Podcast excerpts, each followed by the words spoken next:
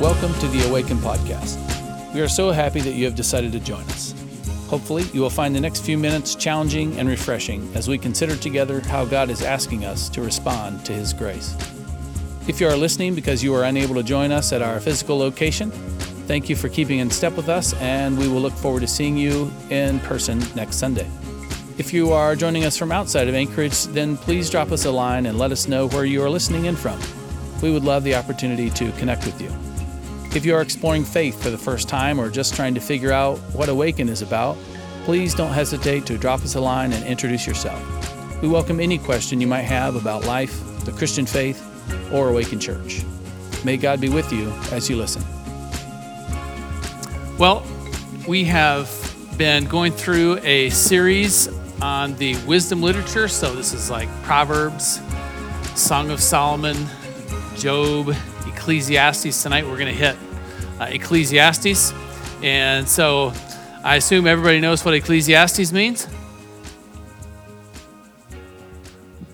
No. Nobody knows what Ecclesiastes means. Uh, and I'm not even going to tell you what it means because uh, I, I was just thinking about this while uh, we were uh, singing the last song in worship. I was thinking, this is something I forgot to research. What does Ecclesiastes mean? So uh, that's going to be my homework for uh, you know this upcoming week. Maybe I'll get it um, by next week, and you know we can all figure out what Ecclesiastes means. So um, this is one of the ways in which I read the book as I was reading through it it's, it, it is as though you are a manual laborer. You're working hard, completing some physically demanding task, and your boss comes along and tells you that in reality, he would rather be doing physical, manual, hard manual labor rather than doing all of the paperwork, meeting with customers, and, and you know, dealing with uh, all of the stresses of running the business. And you're sitting there as a manual labor saying to yourself, no way. That guy is lying through his teeth. Of course, it's better to be the guy getting all the windshield time, driving around town, meeting with customers, because you're not having to exhaust yourself physically in order to complete tasks. And so you're thinking, that guy is out of his mind. Well, as we uh, read Ecclesiastes, it is tempting for us to have that kind of perspective because Solomon is going to say things like, for example, um, having wealth is meaningless. Pursuing wealth is just meaningless. And from our perspective, Solomon is, is so extraordinarily wealthy, it's very difficult for us to actually receive that as a message. Uh, as scholars look at all of, all of what Solomon did, uh, the income that is listed for him in the scriptures and other historical sources, they have decided that uh, Solomon was personally worth somewhere north of $500 billion. So, some of you are probably familiar with uh, Mr. Bezos, whose net worth is climbing rapidly right now as Amazon is uh, shooting through the roof. Their stock is, anyways, the value of that company is going way up. But he, was, he is nothing compared to uh, the wealth of Solomon. So, uh, Israel is a relatively small country, but just imagine if uh, Donald Trump, for example, was not just uh, a billionaire himself, but actually sort of like owned America. This is the kind of wealth that we are talking about. And so, for somebody like that to say, money is meaningless, wealth is meaningless, it seems a little bit out of touch for us, doesn't it? Well, I spent uh, some years developing a contracting business, and uh, I started off as a laborer, and then I kind of worked myself up to a supervisor, and then at some point started uh, helped start a business and, and uh, got into a situation where I was that guy driving around, dealing with customers, running the business. And I never thought it was possible, but I did actually get to the point where I thought, you know what? I would rather just be doing physical, manual labor, doing simple things, and um, you know, being that guy who doesn't have to worry about all of this. So, from that perspective, I could kind of see what Solomon is saying and how he um, is actually being authentic in what he is saying in the book of Ecclesiastes because he's, he's been there, he's done that, he's experienced all of that. And his conclusion is this stuff is meaningless. Um, we're going to see that as we open up to Ecclesiastes chapter 1. And we're going to see him use this word um, uh, in English, meaningless. Uh, it means uh, like a vapor or smoke, or maybe it's a, uh, a way that uh, they would have described wind uh, or an enigma, something that's very paradoxical, uh, where it, it seems one way, but it turns out to be another way. We've probably all uh, experienced that kind of thing in different areas of life. Maybe we've gone through an experience, and at the end of it, we've said, well, that was worthless, or that was meaningless, or that was just out of place. So that's how this begins. Ecclesiastes 1 and uh, starting in verse 1, it says, These are the words of the teacher, King David's son, who ruled in Jerusalem. Everything is meaningless, says the teacher, completely meaningless. What do people get from all their hard work under the sun? Generations come and generations go, but the earth never changes. The sun rises and the sun sets, then hurries around to rise again. The wind blows south and then turns north Around and around it goes, blowing in circles. Rivers run into the sea, but the sea is never full. Then the water returns again to the rivers and flows out again to the sea. Everything is wearisome beyond description. No matter how much we see, we are never satisfied. No matter how much we hear, we are not content. So, Solomon, just through the book of Ecclesiastes, is just bringing up all of these different things that are just meaningless at the end of the day. So, one of the questions we ask ourselves as we go through the book of Ecclesiastes is what is it really worth spending our time on? Maybe you've asked yourself uh, this question in your own life. If you haven't, I would certainly recommend it to you. Uh, I actually have a, a, uh, a list, like a note on my phone, that's labeled possible pursuits because I have an entrepreneurial mindset and I'm always getting ideas about ways in which I could spend my time. I have a massive list. I have at least 50 different things on my list of things that I could possibly pursue that I think are very good ideas, ways that I could make money, ways that I could have influence and impact, ways that I could invest in other people. I have all these different things that come into my mind about how I could potentially spend my time. The reason I have that list is because I want to make sure that I am pursuing the things that truly are valuable, that truly matter, that are not meaningless, things that are not a vapor. So, Solomon talks about a variety of things. He talks about uh, certain relationships, he talks about money, pursuing wealth, pursuing possessions, he talks about uh, pursuing.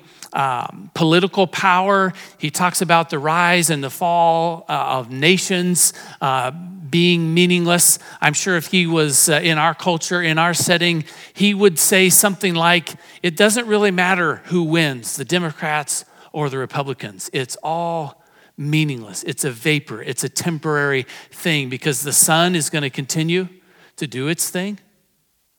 The rivers, the water system, it's going to continue to do its thing. Like earth creation, all the things that God has set in motion, all of God's purposes, they're just going to continue to go regardless of whatever political movement seems to be winning or losing at a particular time. So, uh, what are what are Solomon's conclusions, right? I mean, if you read through this, it's actually, it can be kind of depressing. In fact, Solomon says that he himself got depressed over just thinking about how temporary things are. And in some cases, how wrong things, how wrong things seem to be from time to time. For example, sometimes it doesn't go right, it doesn't go well for the person who's doing the right thing. Every once in a while, people who are doing the right thing, it doesn't go well for them. It turns out to be actually bad for them. There's all kinds of mysteries or enigmas, paradoxes in our world. And I'm sure that if we were to give some thought about how our own life has gone, there will be some things that we'd say, What? I'm not sure about that. I don't understand that. I don't get that. Um, I think that's, you know, it's a paradox. There's something going on. Here's an example. This is sort of his, his big final complaint in uh, chapters 9 and 10. Solomon complains about the fact that everybody dies. Everybody dies. I mean, it doesn't matter what you do here, whether it doesn't matter how good you are, doesn't matter how smart you are, doesn't matter how wealthy you are, how productive you were, how many people respected you, everybody dies. He says, We're no better off than the animals. We have, God has given us the same fate as mere animals. At the end of the day, we all die. Uh, when I was in high school, uh, I remember my youth pastor saying often, Science has proven one out of every one person dies. And, uh, you know, he was trying to be funny and fatalistic at the same time, uh, but that has stuck in my mind. This is our common fate. This is what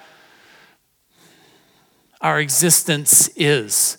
Certainly, people are trying to research ways and find ways not to die, but it's not looking really promising.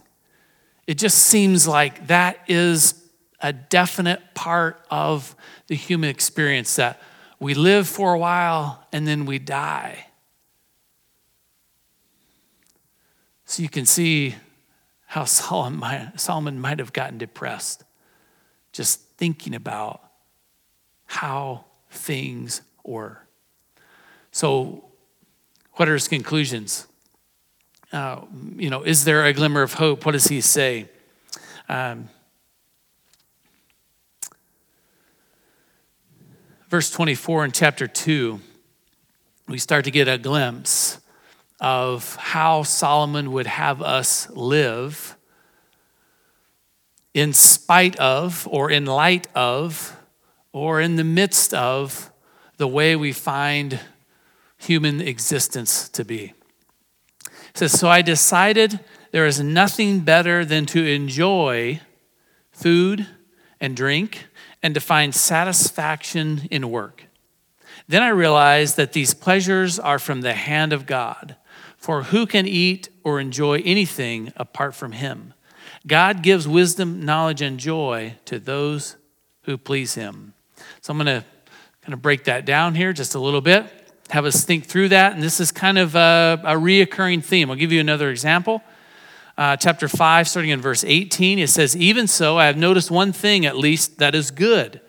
It is good for people to eat, drink, and enjoy their work under the sun during the short life God has given them, and to accept their lot in life.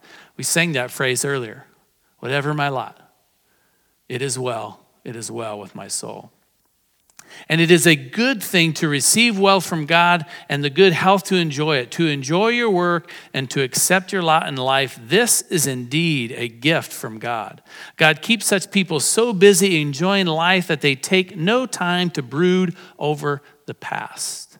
So, Solomon's been thinking about all of these things, and he's actually, he's, he has dove into a variety of ways in which people try to uh, find meaning.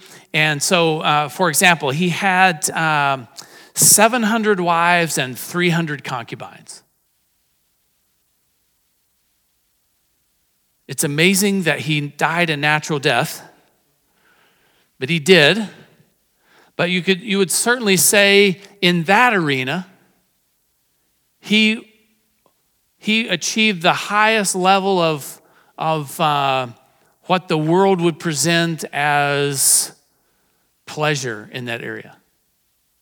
Uh, on the architectural side, uh, you know, if you like to build things, Solomon built an extraordinary number of incredible things. He built one of the seven ancient wonders of the world, the temple in Jerusalem. So, not a lightweight when it comes to architectural design, uh, not a lightweight when it comes to like being productive in, in terms of, you know, look what I have done. So, in terms of achievements, Solomon was absolutely amazing at that. Was I was obviously a, a very hard worker, a diligent worker, and so um, was really impressive in terms of his productivity. After all these things, though, he sees that they are meaningless. Um, partying, Solomon, he talks about, uh, I believe it's chapter 2 he talks about diving deep into revelry, into partying. And guess who could throw the ultimate party? Solomon. He has all of the resources.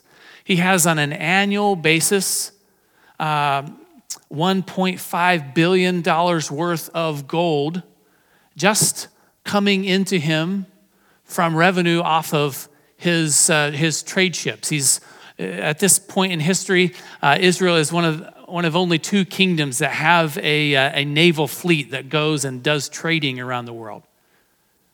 And so every year he's getting one and a half billion dollars just in gold that's just above everything else. So he could throw a serious party. So he has dove into all of these things. And at the end of it, he says, you know what? There's only one thing that I've found that's actually good, and that is to enjoy food and drink and to find satisfaction in work. And this is a, uh, a description of the simplest of things, a description of leading and living a very simple life, but making a decision to enjoy those things. And how is it that somebody would make that decision? He says, Then I realized that these pleasures are from the hand of God. For who can eat or enjoy anything apart from Him? So his statement essentially is the thing that is good is being content with what God has given you. That's why later on in chapter 5, the, the uh, verses I read earlier, he says, uh, during the short life God has given them and to accept their lot in life. You might be interested to know that 75% of people, this is like um, sort of a, a, universal stat that's been used from, or, you know, for. Uh, I don't know, probably 50 years by a variety of inspirational speakers. I have no idea if it's actually true. I've just heard it a bunch of times. Uh, but uh, the statistic is 75% of people are dissatisfied with their jobs. And that could be for a variety of reasons. It could be they don't like their boss, they don't like their coworkers, or they don't like what they're actually doing. I think the number one reason, this is just my theory, but I think the number one reason why people are dissatisfied with their jobs is because they've made a decision not to be content, which is one of the statements that Solomon makes about humanity. Uh, I read that earlier, chapter 1. He says, No matter how much we see, we are never satisfied. no matter how much we hear, we are not content. So, this is the thing that Solomon has found that is good to enjoy the simple things that God has provided for us. To be in a trusting relationship with God, that what He has given us is all that we need. Um, he says some other things about uh, what is good. Later on, he says, So go ahead, eat your food with joy, and drink your wine with a happy heart, for God approves of this. Wear fine clothes and, splat, and a, or wear fine clothes with a splash of cologne. Isn't that interesting? And here you thought, you know, Christians were just curmudgeons. As a matter of fact, we're supposed to be having a fantastic time. We are supposed to be enjoying life, every moment of life, every bit of life, because we know that God has provided these things for us, and our lives are a celebration of what He has provided, and we are content in any and every situation. Right now, we're getting into the New Testament where Paul says, I've learned to be content in all scenarios. That's not an exact quote, but this call to contentment Solomon goes on to say, Live happily with the woman you love through all the meaningless days of life that God has given you under the sun.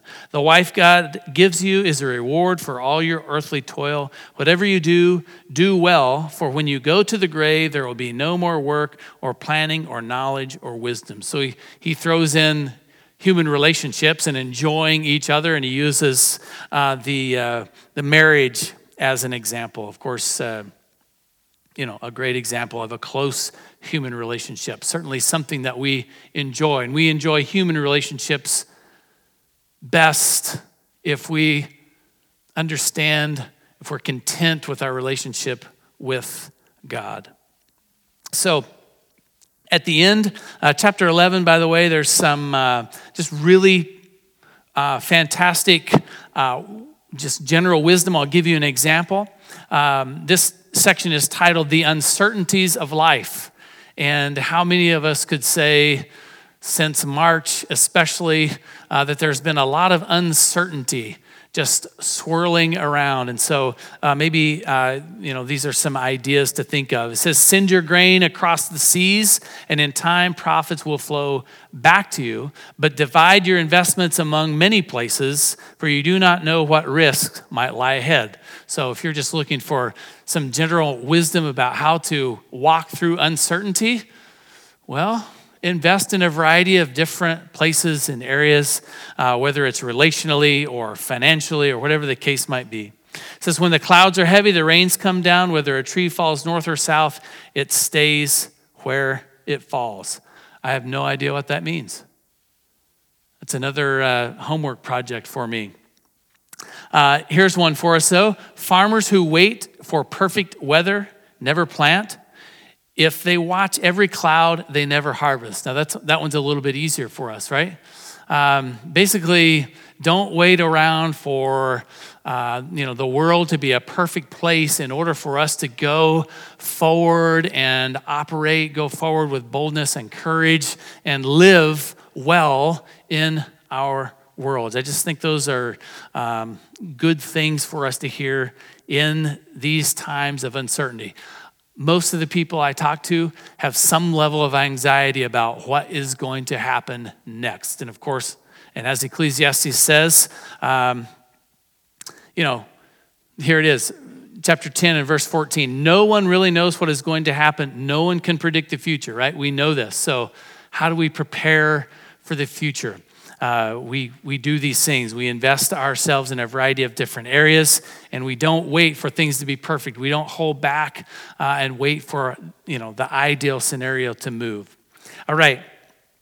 Uh, at the end of Ecclesiastes, my goal, by the way, is that you would take some time on your own and just read through this book and ask yourself the question okay, what is the most valuable way for me to spend my time.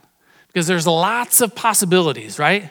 There's video games, there's classwork if you're a student, uh, there's you know, we can put in extra time in our careers. We can try to advance ourselves in our careers. We can throw ourselves into uh, relationships and, and try to build deeper friendships. Uh, we can start a business. We can do all kinds of different things with our time. What is actually the best way to spend our time? So it's, a, it's an incredibly important to, question to ask. Chapter 12 uh, begins Solomon's conclusion. Uh, so uh, this is uh, you know, we get the idea that this is written at the end of his life. So he's gone through it all and he's reflecting and he's trying to, you know, talk to his younger self as we would all dream of doing. And so he says, one of the things he says starting in chapter 12, don't let the excitement of youth cause you to forget your creator. Don't let the excitement of youth cause you to forget your creator.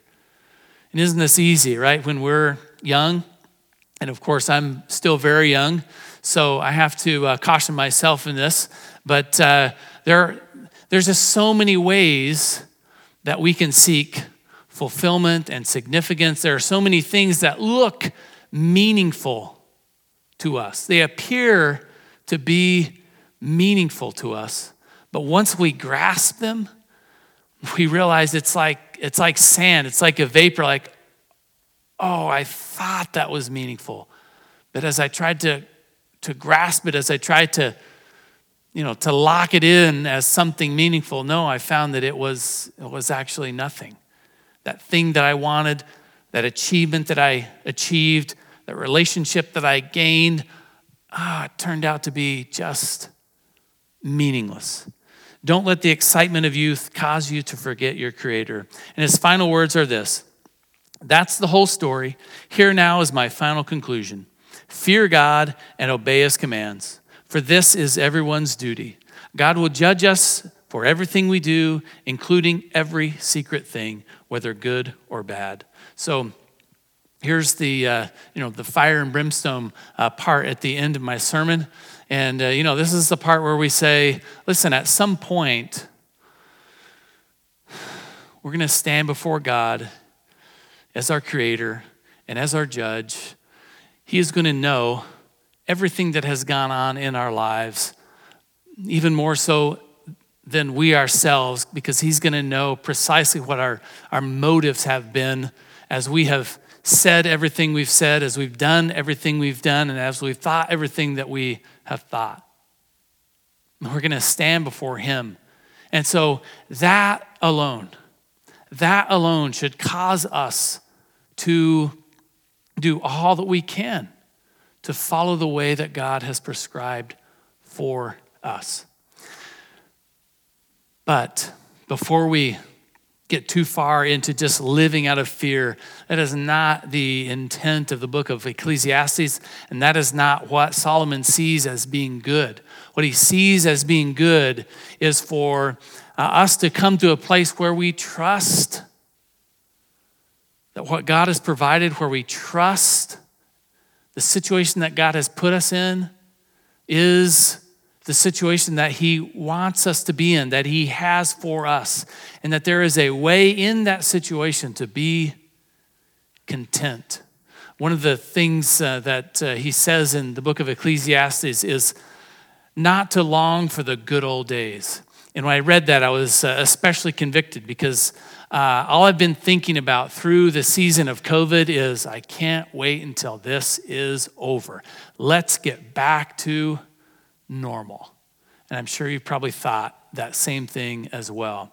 And so when I read that uh, proverb in the book of Ecclesiastes, I thought, whoa, wait a minute. Why should I not be longing for the good old days? I mean, we call them the good old days for a reason because they were good. And as I thought about it more, I thought, wait a minute. God is behind the scenes moving things along. God is the one who is sovereign. God is the one who is putting me and us and our nation in this situation.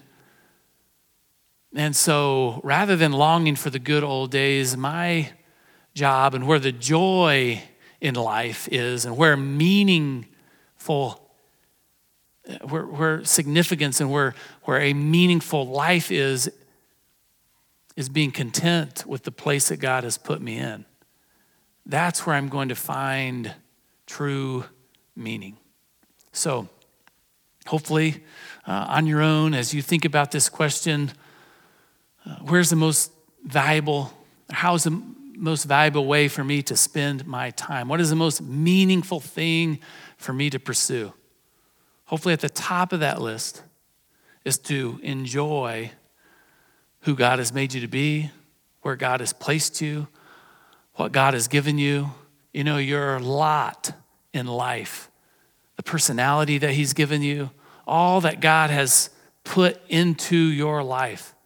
May you be satisfied fully with those things. May you trust God fully with how He has placed you in your lot. Let's pray. Father, uh, we pray that you would help us uh, courageously trust you uh, with all that is going on in our lives, with whatever comes our way. We think about Job, who was given total chaos as a life, and how he found satisfaction and fulfillment and joy through all of that. we think about Horatio Spafford, as Krista mentioned earlier and told his story. Whatever my lot, Father, help us to say, It is well, it is well with my soul. We pray this in Jesus' name. Amen. Well, thanks, guys. Appreciate you joining us. If you want to stand, I'm going to close with a benediction.